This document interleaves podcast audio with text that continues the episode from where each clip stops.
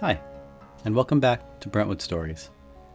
In the very first episode of this podcast, all the way back in March, I mentioned the fact that at that very moment we were going through yet another significant period in Brentwood history. I am referring, of course, to the COVID 19 pandemic in quarantine.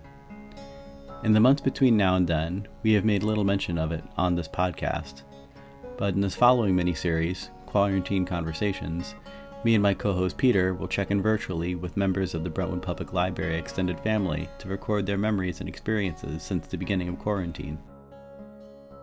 For our first guest, me and Peter were pleased to host Ellen Edelstein, Brentwood Public Library trustee and president of the Brentwood Historical Society. Ellen shared with us how her work for the Historical Society persists even through the COVID 19 shutdown relative to the Historical Society, um, I have to say that it has actually worked to our benefit to some extent because um, I am able to reach out to people that might not have otherwise been able to attend our meetings. So I find that I'm getting more active participation, at least relative to meetings. You know, um, people are staying home. My my demographic tends to skew toward the more at-risk population for COVID. So they are not comfortable going out. They certainly would not have been comfortable even had the quarantine not been as um, dynamic as it is. They would not have been comfortable meeting in a large group setting. So they are, in fact, comfortable staying in their own homes and participating in things that are social and informative for them. Um, for me personally, it's been a little bit more relaxing to conduct meetings from the comfort of my home as opposed to the preparation that's required when I have meetings in the library. Um, but uh, I've also been getting a lot done in the house. So for me, I'm not finding it to be detrimental being quarantined. It's somewhat relaxing for me because I'm normally so busy with meetings and various other things that I no longer have to deal with that. Or at least for the moment, don't have to deal with it. Of course, I'm not happy with what I see in the community in terms of the illness, in terms of the fear. Um, that's difficult. But on a personal note, because I, I don't consider myself personally to be at high risk, I'm okay. And I've had a lot of things done in the house that were easy to schedule because I didn't have conflicting meetings and such. So that's a plus for me. Do you think that you'll have some new people joining historical society meetings in person now as a result of connecting online with them? I hope so. Um, I don't know when we'll be getting back to in person meetings, um, but the upside to having established a good Zoom connection with the membership and others, you know, because we, we put the Zoom link out on Facebook and on our website.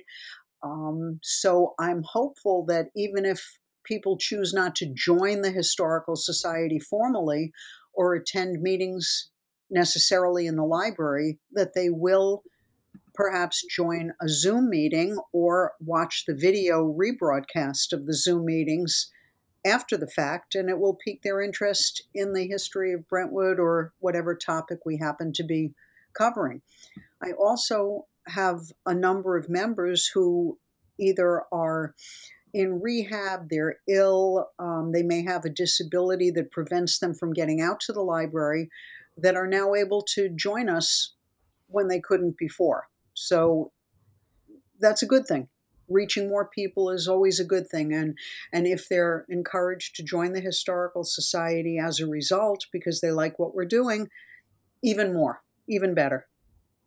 Do you think hosting some historical society meetings online via Zoom might be a new permanent fixture? I think it might be because um, I very often have concerns about our wintertime meetings, especially, you know, we meet at four in the afternoon, and in the wintertime it's dark by the time, very often by the time we start, and people don't want to come out or the weather could be really treacherous. And I have presenters that are coming from a distance that uh, I don't want to put at risk. So I could see having our good weather meetings in person and our wintertime meetings via Zoom. I think it might be a combination of the two. And the other upside that I see to a Zoom meeting, um, even if it were conducted in the library via Zoom, is to be able to have presenters that are long distance people that I wouldn't consider inviting to present because, you know, how do they get here? How do we pay them? Where do we put them up? And if they can present from the comfort of their own home, we don't have to deal with any of that. So I think it, it allows us to cast a wider net for quality speakers. I'm so glad that you were able to almost immediately shine the light on some of the more constructive things to come out of the current situation that we're in. With everything that's going on, I think it could be so easy to focus on the things that get that are getting taken away or how things are not going to be the same when when we get back to what whatever might be some semblance of normal. Yeah, but I think it's really important to talk about what we what we're going to learn from this and what kind of skills or connections we built from this that are really going to help improve us long term. Absolutely. And I, I never would have considered a Zoom meeting. I didn't even know Zoom existed prior to this. And I said, well, you know, for the first month that we were quarantined, you know, we had a February meeting because that was prior to the quarantine, but uh, the March meeting was canceled because the library was closed. And I said, well, this can't be. We can't not have meetings anymore. That's just absurd. And that's when I, you know, of course, learned about these various opportunities go to meetings, Zoom, you know, and we kind of made the decision to go with Zoom because I had a little more familiarity with it. Um, and it was cheaper. so, you know, I mean, for any number of reasons, but it's been working fine. I wasn't overly concerned with privacy issues because there's nothing that we do that's not accessible to the public. So, um, I, I, didn't really think that we'd be trolled particularly. I, was, I wasn't overly worried about that kind of stuff. I know that other meetings had been invaded, but I didn't think anybody would really seek us out for invading. So it, it, it's been fine. I haven't had any kind of security issues. And we've had a really good turnout. I, I today I just finished a meeting not too long ago that had 46 people in attendance, which is a big number. Our typical library meetings run to 30, 35, and that's what we had for our first Zoom meeting. And the second one, I think in large part because of the topic, um, drew 46. And it's all great. It's all good. And I'm about to upload it to our website. If I can get onto my website, it's giving me a hard time right now, but I'll be uploading it to Facebook in a short while. Yeah, to think that our online programs have become competitive with our traditional programs is quite an amazing thought. And the fact that when we do it virtually, we can we can either host 10 people or we can host 200 people honestly if we wanted to that's the nice thing of course absolutely because i didn't get closed out of chef rob's presentation like i would if if it was a, an in-person i do miss the samples but uh, you know I've been loving these library programs. You guys have been doing a terrific job, and I've attended more programs in the last month than I probably have been able to attend in the last six months. So I really appreciate them, and I everybody I speak to feels the same way. Really good. My mother has also been really enjoying a lot of the programs that have been going on. I know that she's been frequenting a lot of your programs, Peter. And so, so Peter, is mm-hmm. Isabel mm-hmm. your mother? Yes, she is. Well, see, now I just made a connection. and you know, I, I don't really think about people's last names, Big Peter and Little Peter, but now of course, Isabel is one of our members, and uh, you know, yeah, yeah, she's been attending. The two of us have been attending a lot of programs because I'm doing more than I usually do because half the time I don't want to go out at night. But Peter has done some terrific programs. Um, I've really been enjoying that. Walt Whitman one last week was terrific. Oh yeah, I think that was the best he one. Was, he was great, and I might consider asking him to present for the Historical Society as well, because I think there'd be a lot of different faces or different voices that would be interested in hearing him. So we'll have to talk. he seemed interested when if he is able to visit New York one day. Yeah. Oh, I know that an in-person visit would be great, but even if not, the fact that we can do it you know, out of the comfort of our own homes makes it feasible. So I think it would be a great idea. So I'm gonna um, I'm gonna sign off because I really do have to get some like lunch, which I haven't done yet. oh, please do. Yes, that's that's important. yes, yes, definitely important. But um, well, this is a good ending. We finish with the big revelation. A big revelation that I need lunch. yeah. No, the identity of Peter's mom. Oh yeah, I know. And I baked a blueberry pie from scratch today. It keeps coming. I, I really, you know, yeah, things you never knew about me, things that I didn't know about me. Taking advantage of my downtime.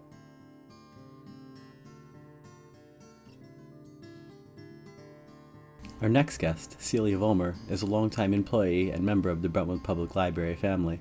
Some may recognize her as an instructor of our library's first aid and CPR course. Others may be familiar with her work in our community outreach division. In addition to her work in the library, Celia has been a volunteer for the American Red Cross for over a decade. When we spoke with her on July 6th, she took some time to discuss how life as a Red Cross volunteer has been affected by the quarantine. Unfortunately, during our recording with Celia, a technical issue resulted in the loss of a portion of our interview. In particular, we lost the audio from my valued co host, Peter. I will try to, when I can, make up for the loss of my co host, but I do apologize in advance for any unexpected interruptions. I supervise disaster services and we uh, respond to fires on Long Island. And uh, I responded on March 13th, and it was my first time using COVID protocols and not being able to touch a client and to kind of shoot a credit card across the hood of a car um, and wear a mask for the first time. So it was a, a totally new uh, thing for us. Do you think that this is going to be long term? How are you going to operate? It definitely is. All of our training now is just like everywhere else. Everyday meetings, Zoom. Uh, we are training new volunteers by Zoom. We now use virtual protocols. We don't have responders all show up at fires and events. Um, we actually do more of the casework that we originally would do in person and talk to people is all done virtually now.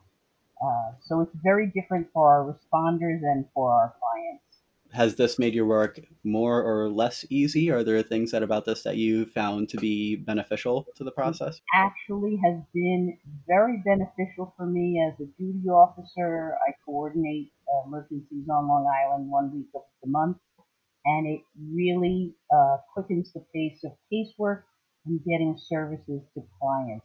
And I think in the future, just like Brentwood Library or um, businesses, that we will continue in the future, um, even if we're out of quarantine, uh, do, having meetings on Zoom. It's a, a, convenience. Our main office is in Mineola, and if you're a volunteer in Riverhead, it could take you two hours to get in during rush hour to a meeting. And now everybody's at home, and we have a higher attendance and more. Yeah, so we actually have um, more responders training and helping us virtually because they're able to do that. Going back to the, the beginning of the pandemic, did the Red Cross already have a sort of plan in place for a pandemic? Was there something already on the books? Yes, they have always had a protocol on the books for pandemic. We just, you usually think you have a little more time to get things together.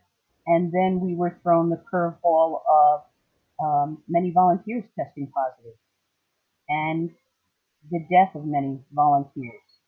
Um, so they had contracted the virus before uh, March 13th, and some carriers. So we had to immediately shut down the building and quarantine everyone. So there are plans in place. Um, we're using some new tools now, and uh, it really changed how we operate. The concern is we are in hurricane season, and frequently we use schools as shelters in hurricanes, and that has to change. So we've been gravitating more towards using hotels right now, and we've even floated the idea of we're going to use campgrounds after an event. So cabins, tents, recreational vehicles. So we're trying to reimagine how we're going to respond in the pandemic. As far as life away from work, how's the day to day life been? Have you been able to settle into a bit of a routine? It took took about a week or two to settle in uh, to a routine of working virtually. Um, a wonderful exercise program. I've lost 11 pounds. so that was a positive.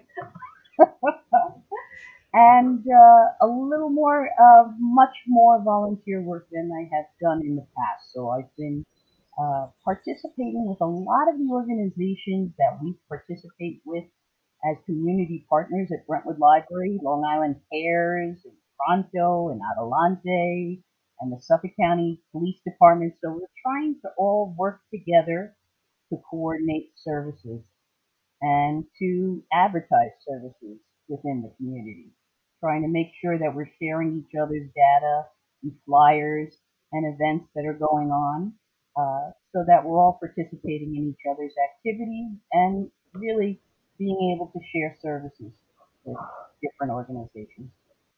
The stuff that we're putting online almost makes you kind of homesick for the library too, to a to a measure. Oh, it really. does. It absolutely does. I still participate in yoga every Wednesday, and I love the history programs. But it also gives people the opportunity with the virtual, programming um, to not be sitting at home in front of the computer. You can take in some of these uh, activities on your cell phone while you're on the beach. Listen to one of Peter's historical, uh, you know, programs. Um, so the ability to be mobile and still participate, I think, was a great benefit. Has there been um, skills or hobbies that you've developed as a result of being in quarantine? Well, I have uh, received some seeds from the seed library, um, from the Brentwood Library, and so when the pandemic first started, I always plant a couple of little things in my garden, a couple of little cherry tomatoes, little pots of things. This um, really pushed me to plant a lot more so that I could grow my own herbs and spices and not have to depend on delivery or going into a supermarket while we were quarantined. And I have hot peppers and tomatoes and all kinds of things growing cilantro I got from the Brentwood Library Seed Collection. So I'm looking forward to trying a few more seeds. There's still plenty of time in the season to plant. And I've been taking advantage of Terra Farms on the grounds of the Sisters of St. Joseph, uh, purchasing my vegetables and my fruit and some of my plants locally. And there's so many things that are going on right now during this pandemic on the grounds of St. Joseph's and they actually have a sharing table that I saw in Newsday where they put out fresh fruits and vegetables, and it's just come take whatever you like. It's free. So they have so many great programs that are going on all over Brentwood right now. Peter, did you have any um, questions to share? At this point, Peter asked Celia if she misses connecting with friends and family. I'm a people person and I would love to see people in person again. Um, but I have been going out in the community and volunteering.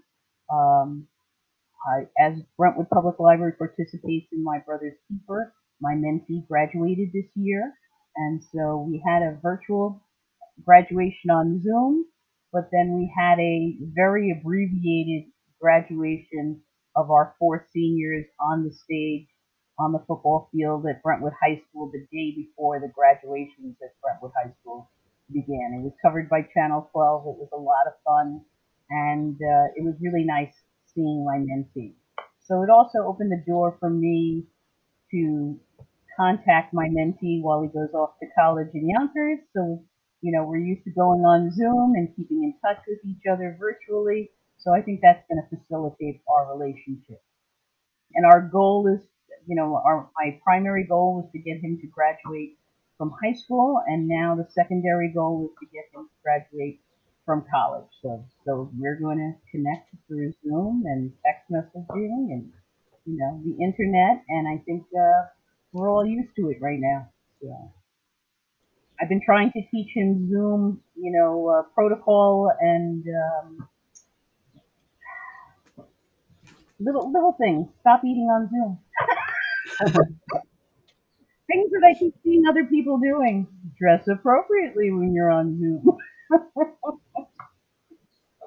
I I caught a couple of people changing clothes, forgetting the camera was off. oh yes. Somebody in the bathrobe, the jammies, they, they forget that the camera is on. So I think I think sometimes you got a little too comfortable. And, and many of these meetings are recorded. So. Peter asked Celia to describe the first day of the shutdown. I was on the night shift and I knew what was coming and in my heart I knew we were not coming back. And so I instructed people in my office to take everything home, clear your desk of all your personal items. Uh, it was undetermined how uh, the library would sterilize. Sometimes there's chemical or steam. I didn't want anybody's wires to get damaged or cell phone chargers. And, you know, I tried to give people instructions to take anything that you think you're going to need over the next month. And people couldn't wrap their head around that, but take it home. Whatever you have that you might need to work from home, take it home now because you don't know if you're going to be able to come back. You were really ahead of the game as far as knowing that we would not be there The for an extended period of time. Yes, the reality of not coming back. I emptied my office of all my CPR equipment, everything, every bandage, every tourniquet, everything, because I didn't know what I was going to need from home. That Me again, one last time. Peter asked Celia how long she initially expected the shutdown to last. Um, I was thinking more along the lines of two. And, and looking at what was happening in China safely two to three. Never imagining um, how tight our restrictions would be and how well we did with holding the numbers down, but now seeing heartbroken, seeing what's going on around the country and knowing it's coming back. So preparing for the future here on Long Island. We already see people coming from the highly infected areas gravitating for New York because our numbers are low and they're bringing it with them. So we know our numbers are going to go right back. So my roll of the dice is will New York City ever get to stage three? I don't think so. I don't think they're going to open indoor dining and things like that. I think in another week or two, our numbers are going to start falling. And so I'm trying to guide people to, we got a little complacent and we can find things that we couldn't find in the supermarket, but it's time to look around and start stocking back up on the everyday items that you use in your life. I see. to find that toilet paper while it's on the shelf. and sanitizer and, and start stockpiling again because our numbers are going to go up. There's no question. What kind of preparations are they making for the future in the, at the Red Cross? Right now, we're we're looking at not deploying staff as much as we used to. Uh, whenever there's a hurricane in another state, uh, New York is famous um, for being number one in sending volunteers, deploying them throughout the country, and we have the most active um, group of volunteers in the United States of America, and they've kind of taken a time out on putting us all in the air and getting us to emergencies. Uh, we're looking more about dividing the United States into regions and keeping us in the Northeast region and driving so that we're not on a plane or we're not on a bus or we're not, you know, in a situation where we can't maintain social distancing. So it's reimagining how they're going to respond and deploy and probably gravitate towards regional, um, but also in past hurricanes, RV, um, events in, you know, Texas, Florida. I'm a feeding manager for Long Island. I can feed home, from home for Texas, and I have. And we've done, you know, client casework from home for Puerto Rico, for all different states. So we're gravitating towards utilizing volunteers from home, from their laptops, issuing a Red Cross phone, and doing client casework on the computer. And we're able now to distribute funds by PayPal or directly into your bank account if we're not physically in the state that you're in.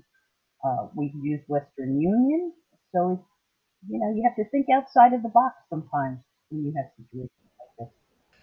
What would you say to anyone that is looking to help out or contribute, for example, if they wanted to join up with you and the Red Cross and provide relief? Anyone can join the American Red Cross by going to redcross.org and submitting an application, and they do a background check, and then they call you and interview you and see what type of uh, volunteer work you'd like to do. For residents in the community, Adelante, Pronto are looking for people. Long Island uh, Harvest is looking for people. They just did the hugest food distribution at the Nassau Coliseum this past Friday, and I was so proud um, viewing it on TV and seeing so many of our community partners, Strong Youth, people from Adelante, Pronto, uh, Suffolk Police Department, Girl Scouts, Boy Scouts, all different groups there at stations to distribute goods throughout the parking lot. So it's just great to see that our community members are helping out not just in our own community, but helping people in other communities as well. Have you uh, experienced a rise or fall in volunteers coming towards you and, and your organization? It's actually been a rise, and our current volunteers that maybe don't volunteer a lot, the number of hours being donated has skyrocketed. Um, people, particularly who may not feel comfortable leaving their home, but who can do casework from home on their computer, um, do mental health services online, you know. So we actually have a lot more people participating. We've had a lot of initiatives. We've partnered with Salvation Army to donate boxes of food to seniors who can't get out. And so people that ordinarily maybe would not volunteer every week, they really, you know, they feel that need to get out there and help the seniors, and they've been delivering boxes of food throughout the pandemic. We have teams at all the hospitals making sure that when the frontline workers leave the hospital, they get a bag of food um, that's already prepared, that they don't have to even heat up, and just some personal items that are going to just calm them a little bit. So some little luxuries in the bag as well. Um, donations from different corporations throughout Long Island, you know, face cream, sunscreen, massagers, you know, gift cards. Uh, so that's very rewarding when you're trying to help out all of these people who have put their lives on hold and are risking their lives in hospitals throughout New York State uh, to take care of us. So, so we saw a definite rise. I think Peter had another great question that actually I, I was honestly um, itching to ask myself, so I might I might hijack this one from you, Peter. Go for it. Uh, have you had any um, dishes that you've been enjoying that you've been preparing with any frequency? What have you been enjoying food wise? I will tell you, as the feeding manager for the Red Cross, I was selected because I know how to order takeout. And so cooking every day has been a new thing for me. Um, I've taken some of the recipes that uh, some of the chefs that do programming for Brentwood Library have been um, distributing, and some of the programs. Eating healthier, um, trying to stay away from some packaged stuff, but hitting the, the farm and getting some fresh produce, and trying some new things with the herbs and vegetables that I'm growing. Yeah, you pick up any uh, good finds at the Terra farms lately? Oh, it is eggplant season, zucchini. Um, tomatoes aren't really ready yet. I went strawberry picking, and that was wonderful. There's nothing like a strawberry grown strawberries. You can't get any fresher than that. And they have a little kind of like a little food truck now, and they make fresh donuts and lemonade and salads. Um, they have all different kinds of lettuce, kale, and escarole. And they actually prepackage fresh salads every morning um, so that you can stop by and pick it up to go. Or they have little picnic tables. And I've seen, uh, it's been so funny, I've seen a lot of the Brentwood High School staff members that go there for lunch and they separate out at picnic tables and they enjoy lunch together while social distancing on the farm. Wow. Regrettably, this is where our conversation with Celia concludes. I would like to thank both of our guests for virtually sitting down with us. It's both inspiring and heartening to see how our two guests have pressed on with their work in spite of the quarantine. Even more so, by using virtual conferencing, they were able to forge new relationships online that will hopefully persist even after the end of the shutdown. Thank you for listening. I hope you enjoyed today's episode. Be sure to join us again soon for more quarantine conversations. The music for today's episode was brought to you by Dr. Turtle. You can find the tracks Clusticus the Mistaken and You're Right But I'm Me for free at freemusicarchive.org.